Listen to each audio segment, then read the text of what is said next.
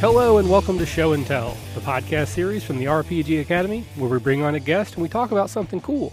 Today's guest is Monte Cook, and today's something cool is their current Kickstarter for Invisible Sun, a brand new R P G by Monte Cook Games.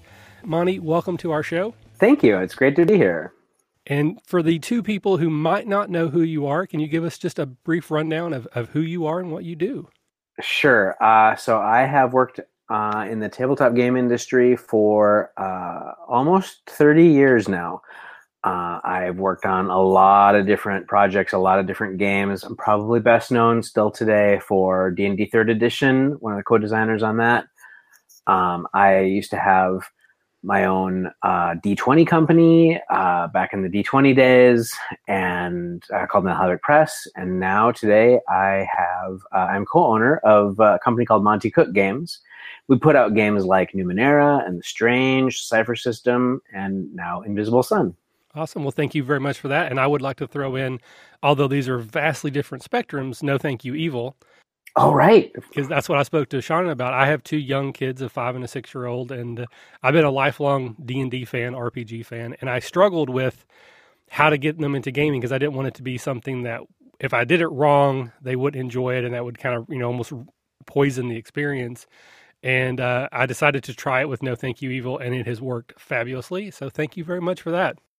Cool, cool. Yeah, we are extremely happy with how uh, No Thank You Evil came out. Um, we're very honored. We just, uh, Gen Con a couple weeks ago, uh, won the Gold Emmy for Best Family Game with that game, and uh, we're thrilled. And you should be. But today we're here to talk about completely opposite side of, this, of the spectrum here, a very sort of adult, mature game called Invisible Sun. So what is the sort of broad strokes pitch for Invisible Sun for someone who may not know about it? Sure. Um, so Invisible Sun is a game of surrealistic fantasy. Uh, it's a game where basically the player characters learn that the world that we see around us is just a shadow of what is actually the real world, which uh, in the world of Invisible Sun is called the actuality. And so the game takes place in the actuality, which is sort of the world beyond our world. And this is a world where magic exists in abundance. Things are are kind of wild and imaginative. If you just sort of imagine, you know, everything is stranger, all the colors are brighter. It's just it's it's just a far more interesting place to live than than our real world. And uh, in that world, uh, player characters. Basically, their main goal, um, although, you know, obviously this is a, a gross generalization, but their main goal is to uncover secrets and find maybe even the secrets of reality itself. Okay. Um, so at my age, one of the things that that makes me think of is Matrix, mm-hmm. is that you have this world that people think that is the real world, but there's clearly another world beyond. Now, with Invisible Sun, is it in some ways like Matrix where that you're dealing with people who still don't know about the actuality? Or is that sort of like once you're, you've figured it out, the game takes place in the actuality? It's the latter. Um, so unlike the Matrix, it is, it, it all takes place in the actuality. I mean, in theory, you can go back into shadow, um, but that's not the main gist of the game. That would be like a side thing. Okay. Again, I just didn't know if that was part of the game is the moving between the worlds or or just more like it's an awakening. And once you've realized it, you're now in this new world. You know, there are a lot of really great role-playing games that kind of seize on that. Um, you know, there's there's Mage. Uh, there's a game called Cult. Uh, uh, invisible, uh, uh, unknown armies, sorry. um, and, and so I kind of felt like that was covered and covered really well. I love all those games. And so I wanted to do something different. And so this, this takes place almost a hundred percent in the surreal world. Now, um, I definitely want to talk about the Kickstarter. Uh, as of today, it's been going on for just, again, I think maybe three or four days at this point. Uh, let's see, today is Thursday and it started Monday. So four days, not quite four days. And again, you guys have already funded. So this is going to happen. There's still plenty of time for people to get on board. I'm mm-hmm. going to try to turn this episode around very quickly. So it should be up within a week, if not less. So cool. When you hear this, there will still be probably three weeks left. But I want to talk about the Kickstarter as an event. Mm-hmm. Uh, because you mentioned that one of the things about Invisible Sun, one of the main things is uncovering secrets.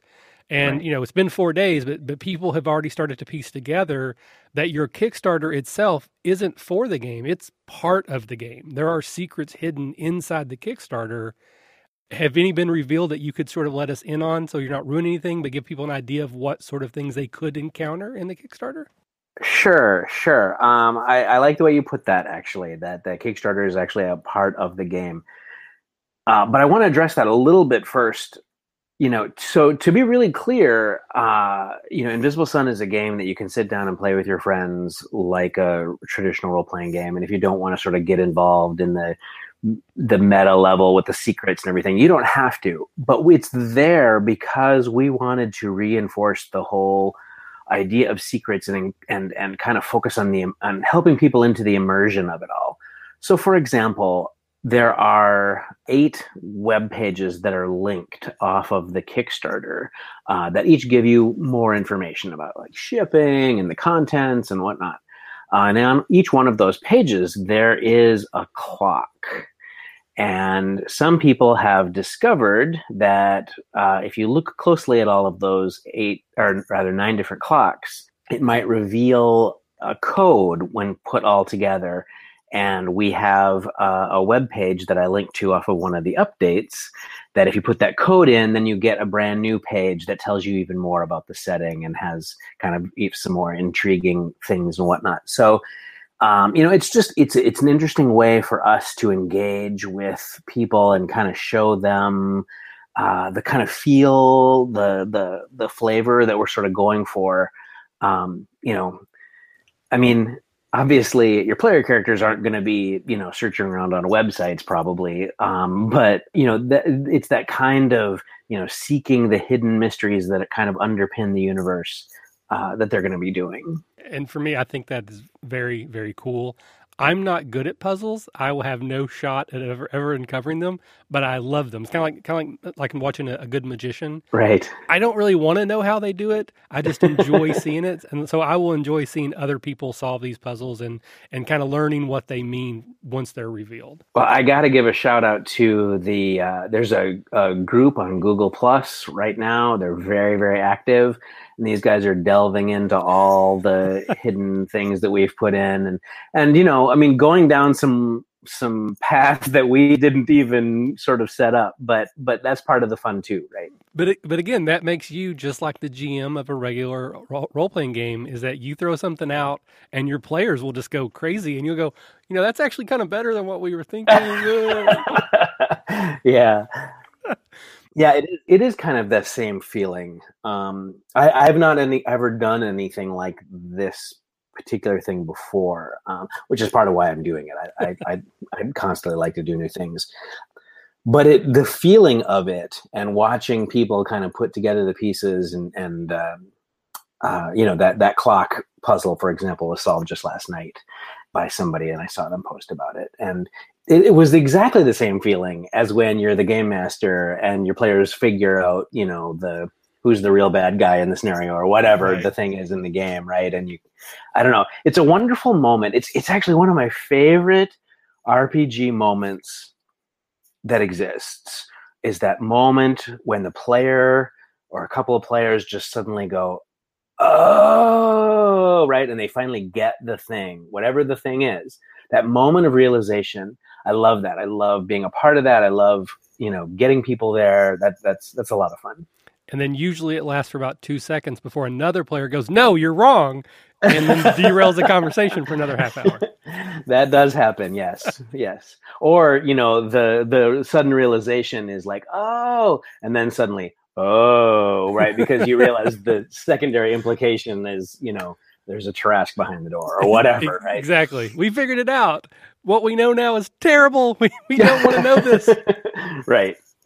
Excellent. All right. So while we're on the Kickstarter, I want to talk a little bit more about that specifically. And kind of the elephant in the room are the pledge levels. Mm-hmm. Now, I, I've been told that even the, the the the numerical value of certain pledge levels and your overall goal also may be related to the puzzle. But there is also some, I don't want to say backlash, but there's been some talk about the high level. This is a almost like a luxury item. Uh, the entry point is one hundred ninety-seven dollars, which is high compared to a lot of other games. True. I would counter that I've spent more than that on other role-playing games. I just usually spread that out, you know, between multiple core books and a screen and cards and dice. But it's it's sometimes it's harder to pull the trigger on that, you know, one ninety-seven versus thirty now, thirty then, that kind of thing. So, for sure. So what would you say to someone who's like, you know, I like what you do, I love your other games, but this is a little high for me? Right. Well, so um, first and foremost, uh, you know, it if it you know isn't within your budget, um, uh, then um, you know there then then don't please you know please don't stretch yourself you know in places you shouldn't go or whatever, right? Uh, but here is kind of my feeling about this this game and this particular Kickstarter and Kickstarter really in general, like. The very spirit of Kickstarter, if I can wax philosophical for a minute, right, is Absolutely. is the is the idea that you know, a creator has an idea, right, and and they put it together and they they put it in front of the world and they kind of say, is does anybody want this? Does anybody want me to make this? And I think that it behooves the creator to be true to the vision, right? If you've got an idea, like ten years ago, because I've been doing this a long time, right? ten years ago, if a creator had a great idea, if a game creator had a great idea, the first thing you would have to do is think about, you know, the components and the and the size and everything, and how can we make it sort of as small and as cheap and as inexpensive as possible, because that's what the market will bear. But with Kickstarter, you can actually put something together that is new and big and, and, and, you know, yeah, kind of audacious, right? And see, is anybody interested in this? And if they're not, right, then you've actually, you've learned something and you didn't, you know, spend two hundred thousand dollars putting this thing together that then no one wants, right? So uh, Kickstarter is a, is a real boon in that way. And so, you know, we, you know, I had this idea and I want, you know, it, there's a lot of things going into this idea, but I wanted to make a game that was a, an experience. I wanted to have a game that was a lot of levels that had, you know, that feeling that you get when you open up, you know, like, you know, one of those great fantasy flight games or, you know, one of those board games that has all the cards and the pieces and everything. But I wanted that. I wanted to have that experience, but with a role-playing game, right? We have that with board games and, and miniatures games and whatnot, but I wanted to have that sort of magical experience with a board or with a role-playing game, and I wanted to, you know, make it so that, you know, like like you were, all the stuff you were saying with the cards and the screens and the, all those things that that we often end up getting anyway. I wanted to make it so that in this game, those pieces, those things. Aren't just sort of extraneous extras, but they are a part of the game, right? In the same way that, you know, the the little houses and the shoe and the and the thimble are all a part of Monopoly, right? Right. Uh, you know, to kind of use a, a, a silly example. Um, and so that was the design goal that I put in front of myself, and to make that kind of game. And then the goal for the Kickstarter is to see if it's of any interest to anyone. And fortunately, it looks like, at least to uh, a fair number of people, it is. Absolutely. I mean, I think that there it's kind of a common saying that people want creators to innovate until they do.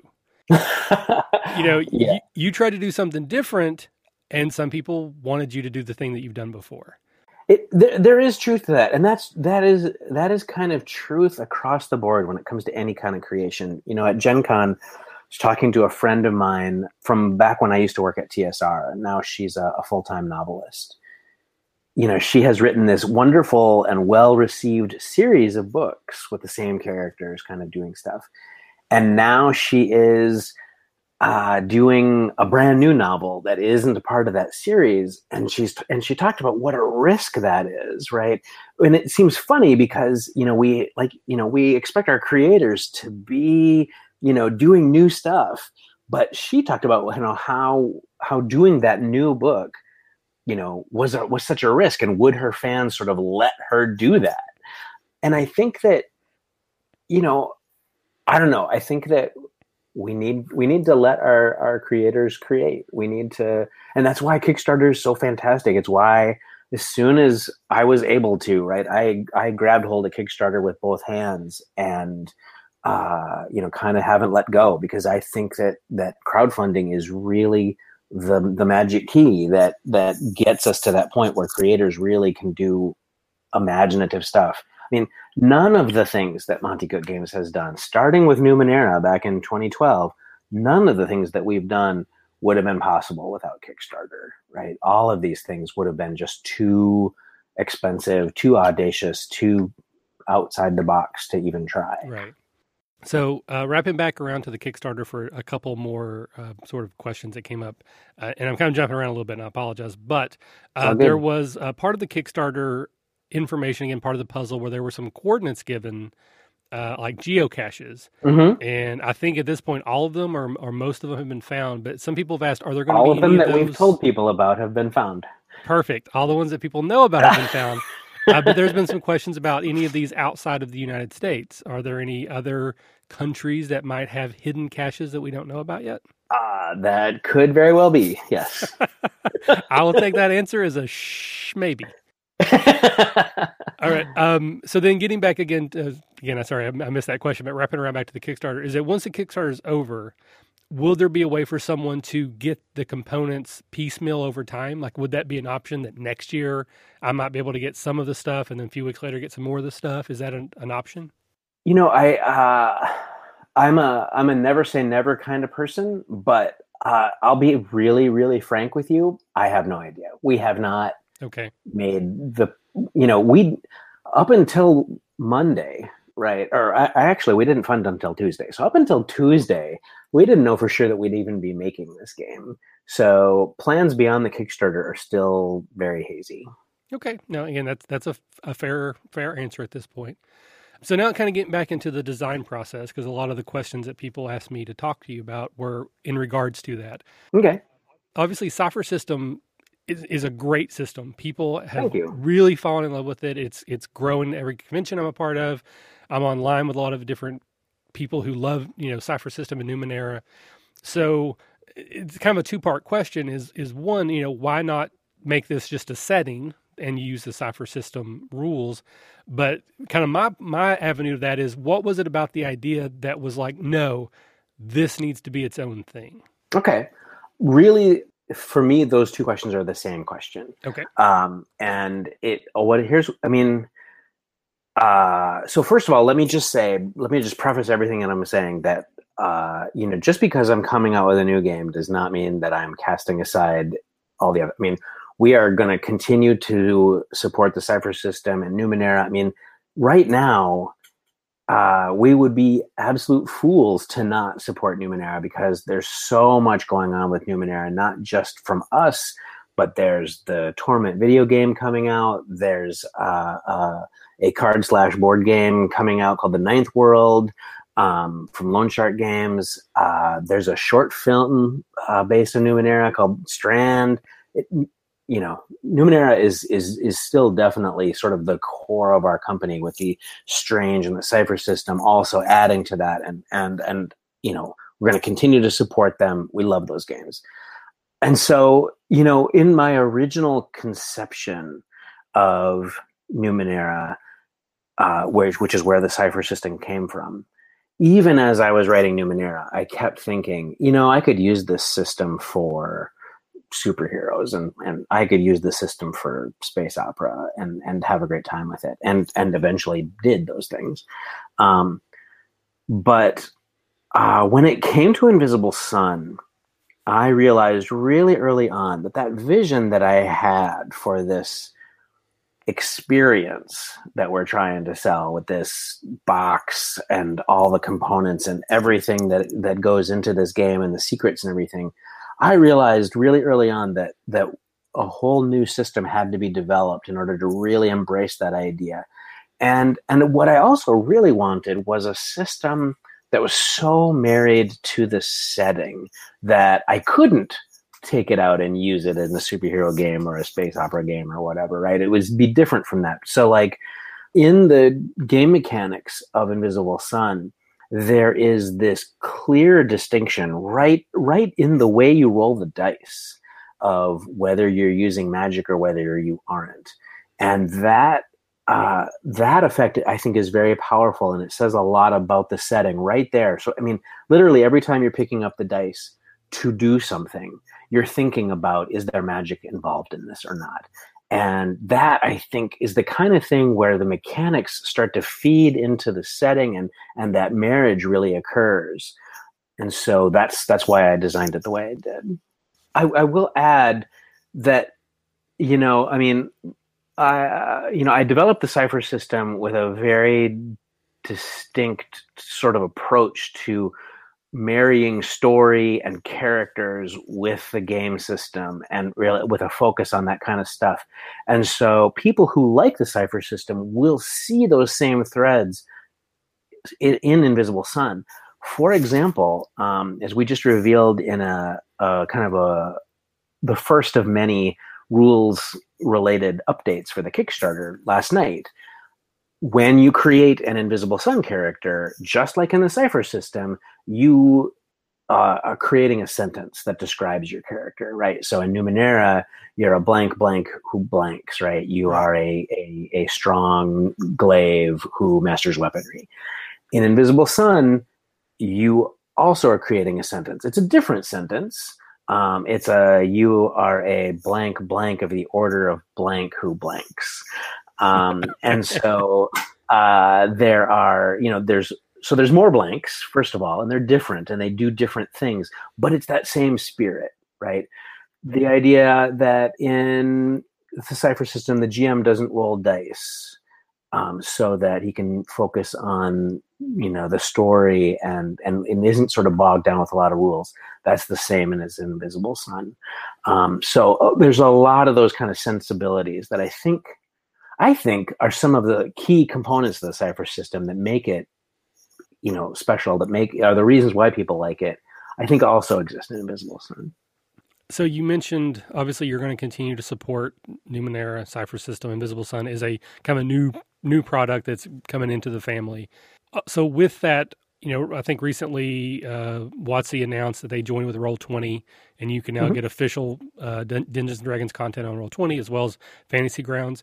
Do you guys have plans in place to do that with Cypher System, Numenera, and or Invisible Sun, where certain virtual tabletops or all of them can get official content? Um, you know, that's more a question for our uh, C O O, Charles Ryan. But um, I believe the way it's set up now, we do have uh, a pretty strong relationship with Roll twenty, and uh, we do have...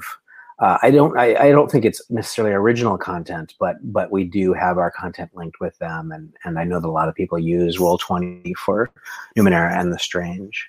Again, I apologize. I'm trying to read the questions that were sent. I'm jumping around a lot, but so with Kickstarter, that's one of the things that, as you kind of alluded to earlier, it was sort of designed. The inception is that I have an idea for a thing. Will you help me make that a thing?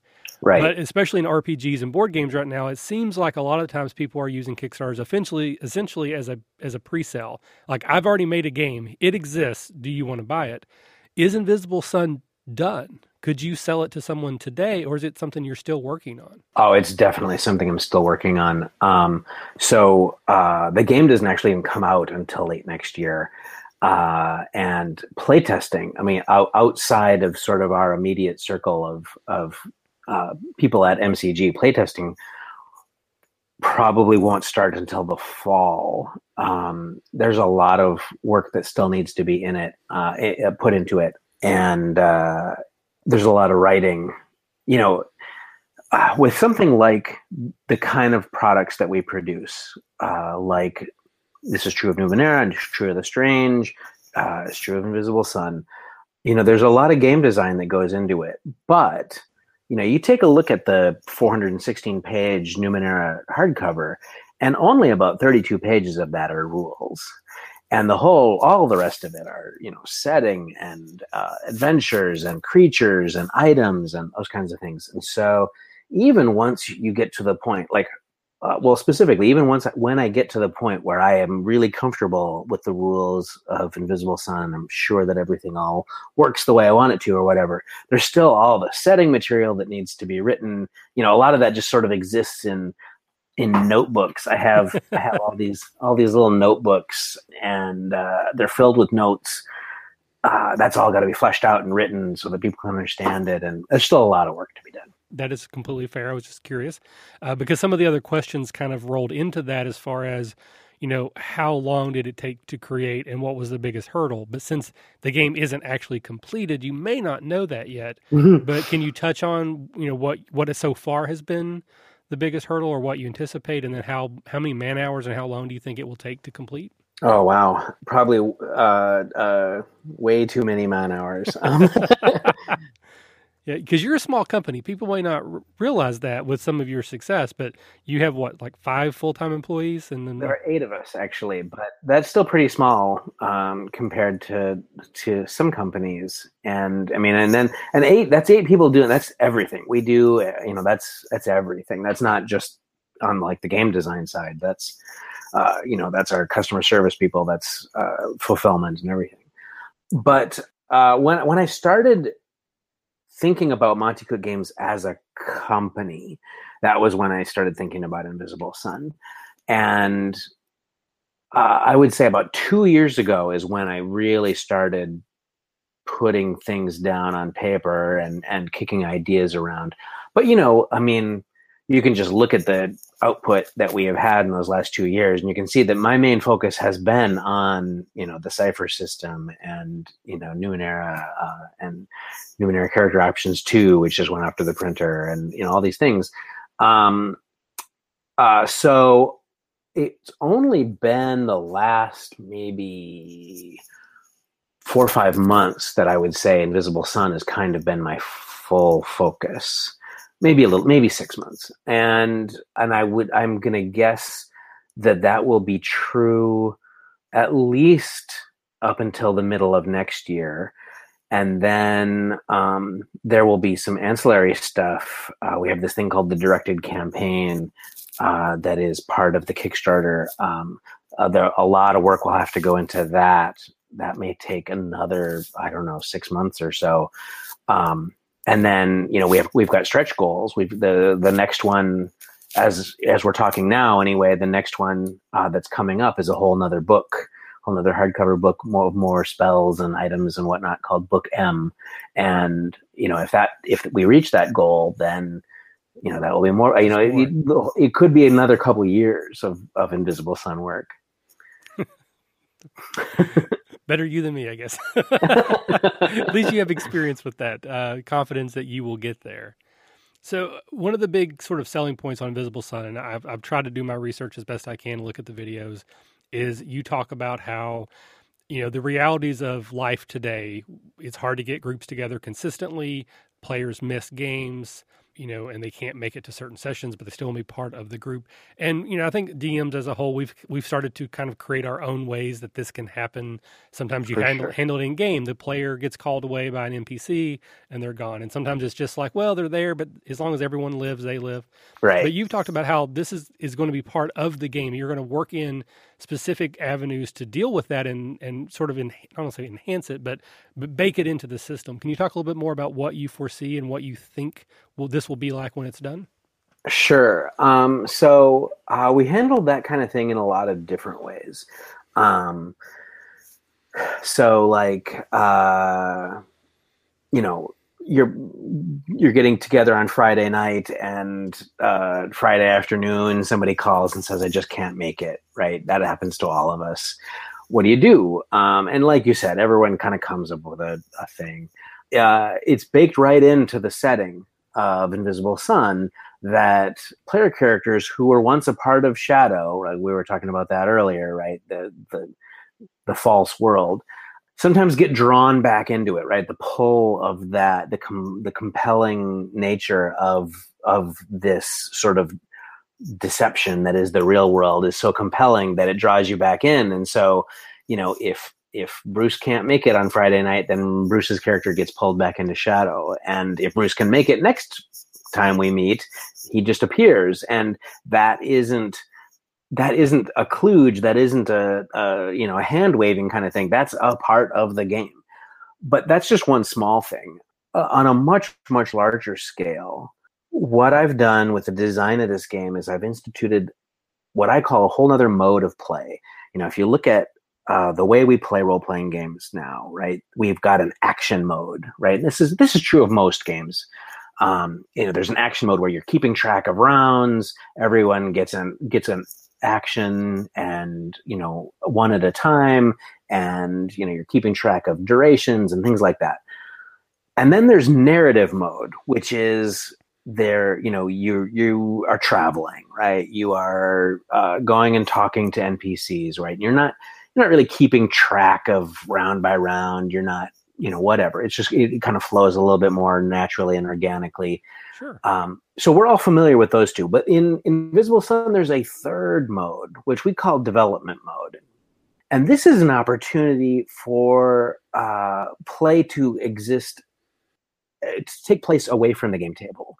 And so this is an opportunity, like if, you know, we end a session and your character uh, wants to go off and uh, spy on this N P C because you suspect this N P C is up to no good.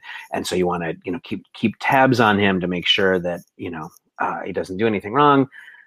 That would be what we would call a side scene. And it would be something that just your character would take part in. And we can handle that side scene in a lot of ways away from the table.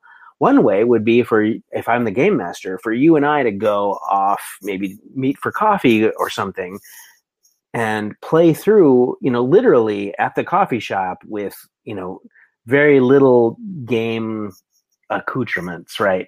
Um, that uh, we, when we play through that, we we figure out what happens on that side scene, and that all that all takes place. And so when you come back to the game next week, you can then say to the other players, well, I tailed that guy, and here's what he did, and here's what happened, right?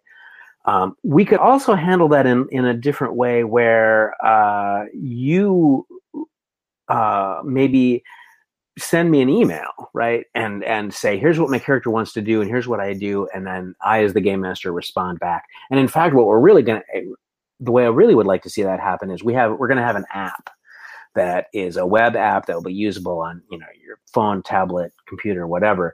And you put that information into the app, and it'll be all formatted, and that goes to the game master. The game master has uh, a, a sort of a very directed way of of how to respond to that. Um, how to determine whether you succeed or fail. It's all kind of built in. And and so you can take place that way. And the cool thing about that is that means, you know, you can you can do that on totally on your own time, right? If you get home from work late one night, but you want to just kind of relax and, you know, think about the game for a little while, you can just take twenty minutes, half an hour, figure all that out, you know, use the app, send a message to the game master, game master, you know, gets back to you on his own time, right?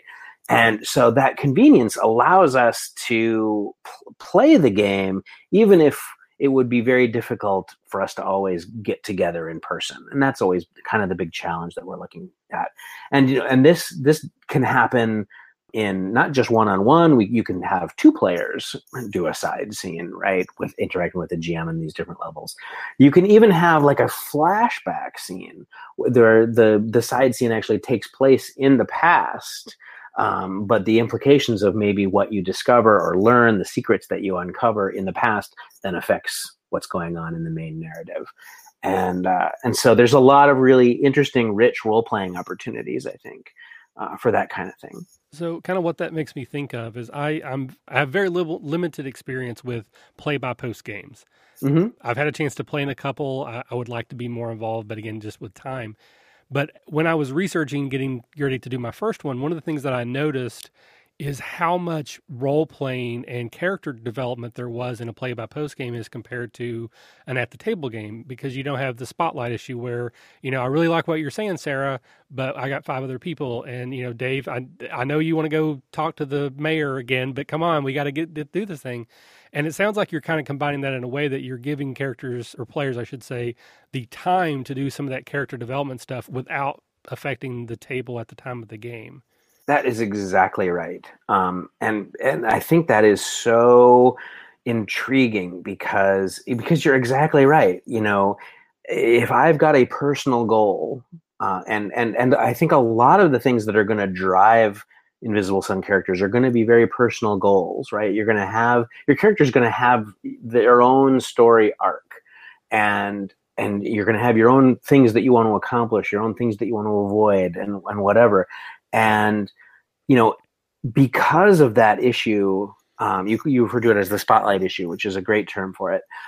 You, we, we kind of avoid those things in role-playing games, right? Because it's like, well, you know, that's really interesting, but, but everyone's got to have a turn here. We're all at the table. And so this, this giving an opportunity to do these side scenes really means that, you know, we can really focus on individual characters in a way that it would be very difficult in a, in a regular game. I mean, you know, I can say from a lot of experience that, you know, when you're writing adventures, when you're writing stories for, for R P Gs, you've got to always be thinking about the group. What's going to motivate the group? What's the group going to do? And the freedom to be able to say, what's going to motivate one single character? What's one single character going to do about this? That's really interesting. It, it's a whole new uh, uh, opening of a door, really. So the two things I want to bring up there, uh, one about the app, just somewhat quickly. Um, does that mean that the app is really only used in those situations, or would the, is the app also used for normal t- tabletop gameplay? It is. It exists primarily for that uh, developmental mode, but if you wanted to, uh, you could use the app sort of as a reference. And well, here's what I mean by that.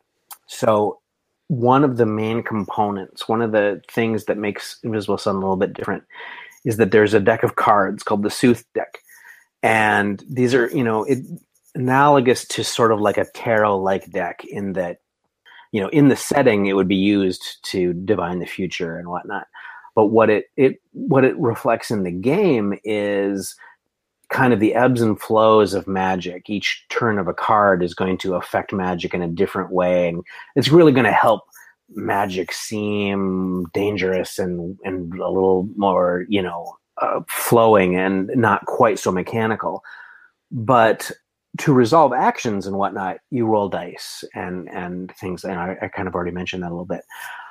In developmental mode, you don't use dice. You only use the Sooth Deck. And so the Sooth Deck, obviously in the black cube, um, is, you know, is a physical deck of cards. They're really cool because they're round and they and they fit onto the, the round symbols on the Path of Suns, and you play them in the right order.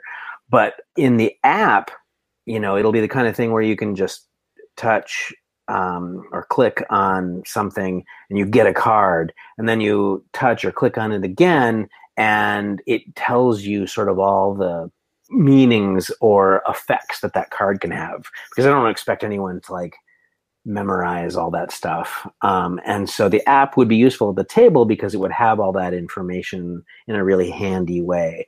But for the most part, the app is for the away, the, away from the table stuff. Okay, that makes total sense. And then kind of getting back to what we were touching on with that that mode of play being similar in some ways to like a play-by-post game, mm-hmm. I, I've had this sort of realization, uh, and part of it comes, you know, with our podcast, we do actual play podcasts. Um, so mm-hmm. we're we're consciously aware that we have an audience, and it has definitely changed the way we play uh, with that, you know, awareness in mind. But I've kind of realized that when you're playing the game, what actually happens, and then later when you reflect on the game, don't always marry exactly up. And, you know, it's almost like how the story grows upon telling. Right. You know, for example, we may have a situation where, you know, I'm rolling to take out the, the main bad guy, and I had to, you know, a charge, I moved my six spaces, and I would have failed, but another player used a power to let me move one more space, and I missed, but then I used initiative, or I used, you know, advantage or whatever. But when I right. go back to tell that story, I'm not going to talk about how I moved six squares right. and charge. I'm going to tell the story about how I, I charged the, the creature, and I used the dagger my father gave me. You know, was it, uh, you know, a holy light from the from the goddess. And I kind of think that that's where that developmental mode will shine, is that for that individual person, like no one else may ever even know that you had those conversations. Right. But when they are thinking back on that game, they are going to have a more sort of depth to that scene because of what you did outside the table. And I kind of find that interesting and fascinating on how it would work versus how I think it would work.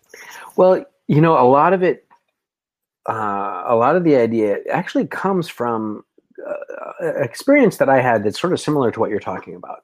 Uh, a long time ago, I was running a D and D game, and uh, I had a, a new player join the group, and she, uh, you know, played for maybe three or four sessions, and I noticed that, you know, she wasn't really, she didn't seem engaged, she wasn't uh, really kind of participating very much, right? And so after about three or four sessions, I uh, I took her aside, and I, you know, I just said, look, are are you not enjoying this? Is there something I can do different? You know, what, uh, um, you know, what's going on? And at that point, she just started talking about her character. And she started talking about how, well, you know, my character really doesn't like this guy, but when this thing happened, I'll, it, and so what I realized was, was that there was this rich sort of imaginative life that was going on, but it was all internal, right? 'Cause she was an introvert. And so, uh, a lot of this kind of comes from that idea, very much like what you're talking about, where it's an opportunity to people for people who maybe wouldn't always normally express the, you know, uh, their imaginations at the table in front of six other people in the same way that they might, you know, if they were just talking just one-on-one to the G M, or whether they're, you know, writing it down, or, you know, there's a lot of different ways to handle this and a lot of different ways to express that. But um, I'm, I'm very happy that I am, I've worked in ways in the game that kind of embrace the different kinds of people that are out there, right? I mean, we all know that there are people out there who are big extroverts, and they show up at the table and they're kind of like these, you know, amateur thespians who, you know, kind of sometimes command the spotlight.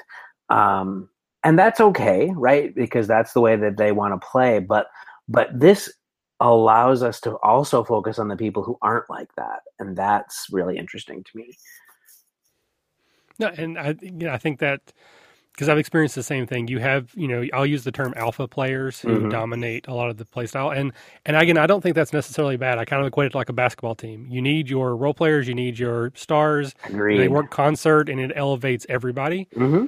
But having an, an avenue specifically for someone who may not want to get up and emote in front of everyone, but has an idea for a scene in their head that will really capstone this part of their character's development, I think that's a great addition, whether it's baked in like Invisible Sun or just general advice to anyone listening, do that with right. your players. Absolutely. You know, send email, send text, talk to them on the side, give them that opportunity one way or the other. Agreed. Yeah.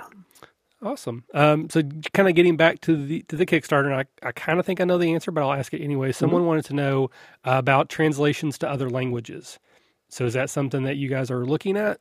Um, you know, we we have, for our other games, we have a lot of translation done. Um, Numenera exists, I, I want to say, in seven different languages now. Um, but, uh, you know, this is one of those things where it, the game, I mean, we just announced the game uh, a week and a half ago. Uh, I, I I think actually uh, Charles has been approached. Charles is our C O O, handles those kind of licensing translation things. Um, I think he ha- I think someone actually has already contacted him about translating it. I think I think that might have been German, but I mean, I don't know. Um, it, it's just it's too early really to tell, but it's very likely. Excellent. Okay. Now, is that something, though, again, with the Kickstarter probably wouldn't be worked out, so you would be looking at, at some way after the Kickstarter that this would still be available for sale? Maybe not piecemeal like I was talking about in, you know, earlier, but someone would be able to buy this game at some point in the future outside of the Kickstarter? Um, you know, I'm going to I'm gonna give a tentative yes.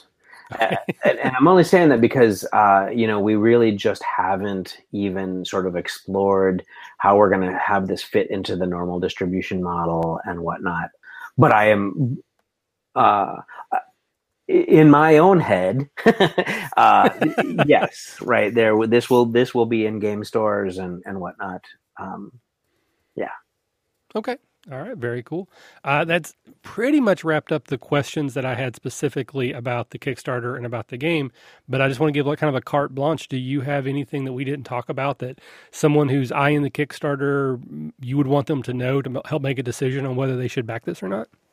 Well, you know, uh, I guess uh, I would probably really stress that what we're trying to do here, what we, what we are kickstarting here um, is really kind of this big experience.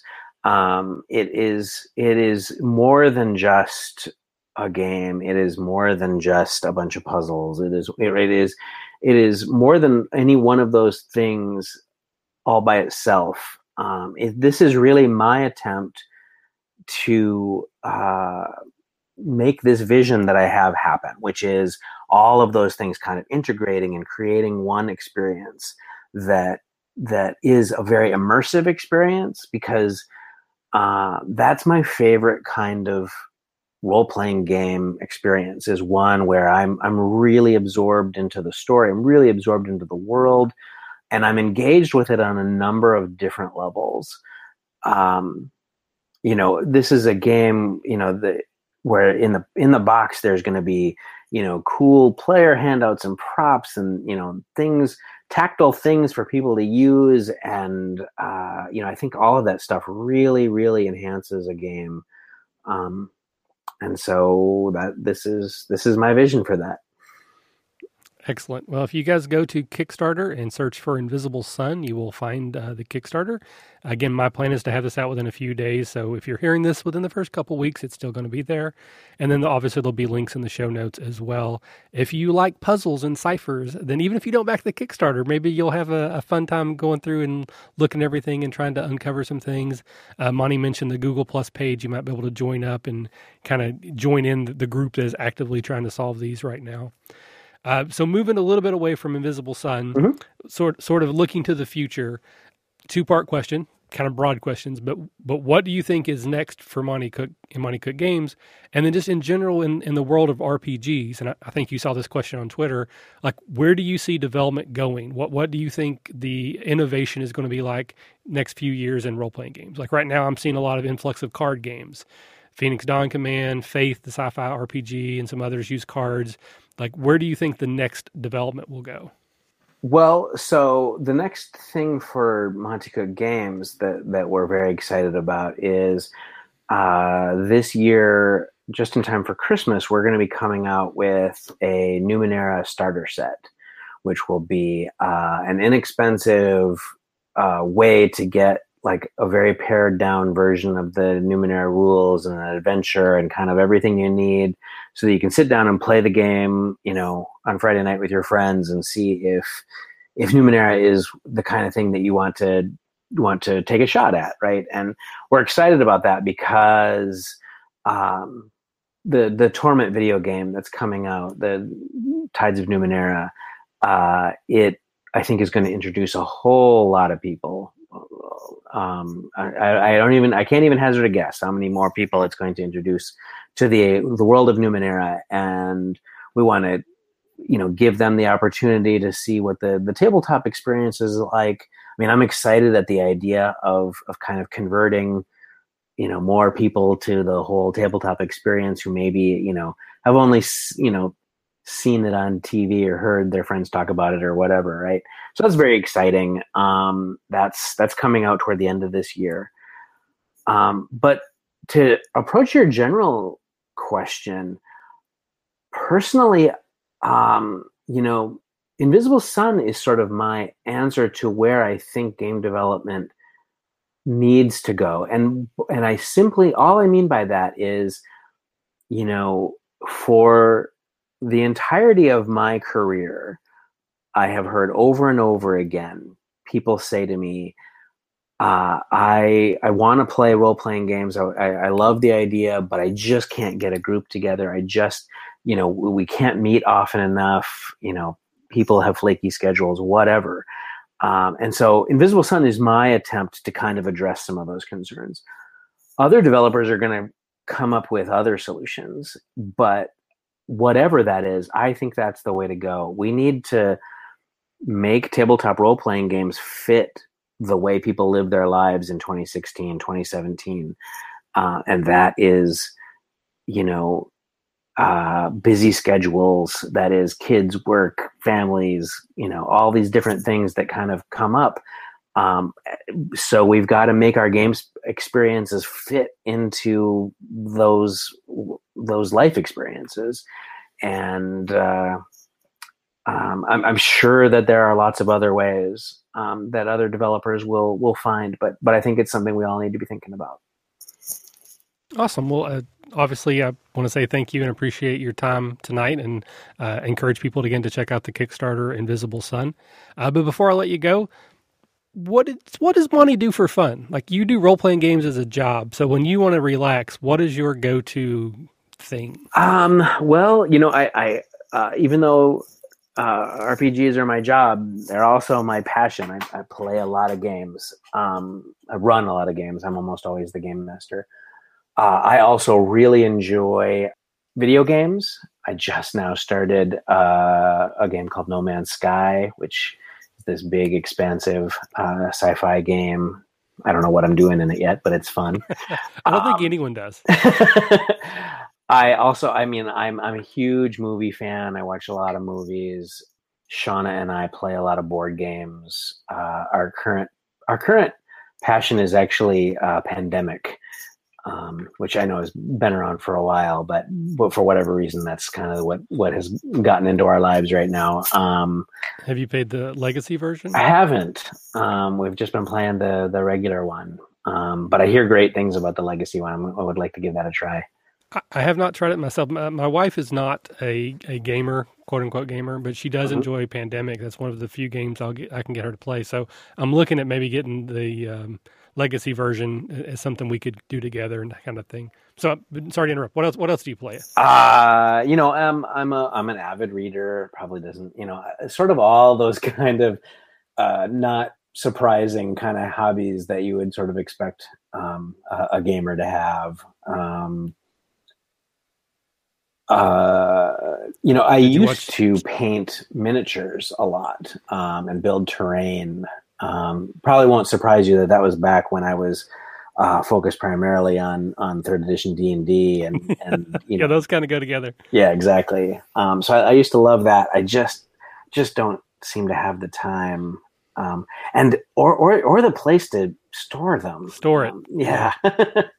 Which is too bad because I I really enjoy it. For a lot of years, that was my passion. All right. Did you uh, watch Stranger Things? Are you on the Stranger Things bandwagon? I am. I loved Stranger Things. Uh, in fact, so Monte Cook Games, um, as as you might know, um, you know, we don't have a centralized office. Uh, most of us are in Seattle. Some of us are in Kansas City. We all work from our homes, and so we saw that Stranger Things. We saw that there was a Netflix show called Stranger Things coming. We didn't know anything about it, and so we just said, you know what, this. We're gonna, as as kind of a team building kind of thing, is you know something to kind of bring us together. We're all gonna watch that together, and so we did. And you know, and and you know, the fact that you know there is gaming involved in it, and you know, it was just so perfect. Um, but it just kind of happened, you know, through coincidence that way. But it was a great choice. We we loved it. Can't, can't wait for more. Um, yeah, it's great. Yeah, I absolutely loved it, which I didn't know it was coming. Like, it, I, I think maybe like a day or two before it came out, I happened to see a reviewer say something about it. So I was completely surprised. Within five minutes, I was in love with that show. I was around that age and that time, of, you know, in the eighties. I was playing D and D wrong. I didn't know what the rules were either. uh, again, my name's Michael. So Mike being the main character, like there was just so many reasons why that was my childhood minus all the crazy adventures. But I love how, how role-playing games games in D and D specifically in that they're not just ancillary to the story. Like they are part of the story. They're, they're playing informs their decisions and like keeping the party together, all that stuff. I just loved the way it was part of that story. It just made me so happy. And it was, it wasn't just an influence. It was a positive influence, which is, you know, they, they, they took those lessons that they learned from, from playing D and D and, and, it helped them with their problem. I mean, that it's, uh, you know, I, I can get really passionate about the importance of role-playing games and the lessons that they teach. And man, that's why we, that's why we created No Thank You Evil, right? It, um, I think that role-playing games instill a lot of really, really good things in us. And I'm so glad that we kind of, as a culture, are past the whole, you know, I mean, it went through phases, right? First D and D and whatnot was, was, you know, occult and satanic and whatever. And then, and then it was just geeky and weird and nerdy and only losers did it. Right. And now we are kind of to that point where, no, this is, this is a cool thing for, for people to do. And you learn valuable lessons. I love that. Yeah, absolutely. Now, so last question, then I'll let you go. Um, they're obviously making a second season. Mm-hmm. You know, that was like a no-brainer. I'm I'm on the side of saying I really would prefer this to be like an anthology. I don't know that I want to see the same characters again because I feel like th- there's going to be a comparison, and I'm afraid it won't compare well. I'd rather them to say, here's also Stranger Things, new story. What's your take on that? You know, I like that idea too. I'm going to guess that's not what they're going to do. Um, that's, yeah, they, they've said that's not what they're going to do. Yeah, yeah. Um, but but that I, I like that idea. You know, um, I know very little actually about the creators of the show, the Duffer Brothers. Um, I think I've seen something else that they did. I want to say there's a show called. Uh, Oh, I can't even remember now. But anyway, um, I but but after seeing Stranger Things, I sort of trust them. Um, that like if, if they showed up with a bunch of new, entirely new characters, new situation, new whatever, I, I'm I'm on board, right? I I kind of I, I don't. I guess what I'm saying is I don't need the story to continue for me to be really eager about whatever season two is, right? Because I I I think that they're geniuses. So they're pretty much our game master, and they're saying, "Hey guys, here's the characters we're going to play with. Trust me." You'll enjoy it, and we're just like, okay, I'm, I'm, in, I'm, in, I'm on board. And you know, if you've got a good game master, you, you say that, right? You say, sure, whatever you. I mean, you always run a great game. Let's do it. Absolutely. Yeah. All right, Monte, thank you so much for your time. Thank you for what you do. Best of luck with the Kickstarter and your continued success. Thank you so much. And uh, uh, hopefully, I'll have you on again soon. We can talk about the next cool thing that you're doing. Sounds awesome. Awesome. Thank you, and have a good night, sir. You too.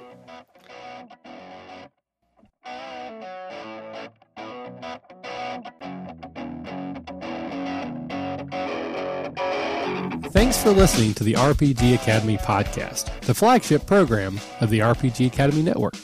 If you enjoy what we do here, then please check out the r p g academy dot com and visit our site partners for additional entertainment and gaming advice. We do this out of love for the hobby and for you, our fans. The podcast and site content will always be free for you to enjoy and utilize, but we do have expenses related to the show. If you'd like to help out in any way, please visit patreon.com slash VRPG Academy and check out the rewards we are providing for your monthly pledges. We use all funds that come in to improve the show and give you better content and quality. And if you don't have the coin to spend, don't worry. You can still help us out in many ways. You can subscribe to our show on iTunes and or Stitcher Radio. You can leave us a five-star review. Also, if you clear your cookies and you visit Amazon or the Drive-Thru R P G site through our portal, we get a small percentage of what you pay, and it doesn't cost you anything extra. Just like any R P G, our site works best with open lines of communication. We love talking with our listeners about everything. Please contact us with any questions, concerns, and comments that you have. We also love to hear feedback and experiences from your own games. You can email us via podcast at the r p g academy dot com and reach us on social media, such as Facebook and Google Plus at The R P G Academy. But Twitter is usually the fastest way to reach us. You can find my favorite co-host, The Caleb G, at The Caleb G. And you can find my favorite co-host, Michael, at The R P G Academy. Thanks for listening, and as always, if you're having fun, you're doing it right.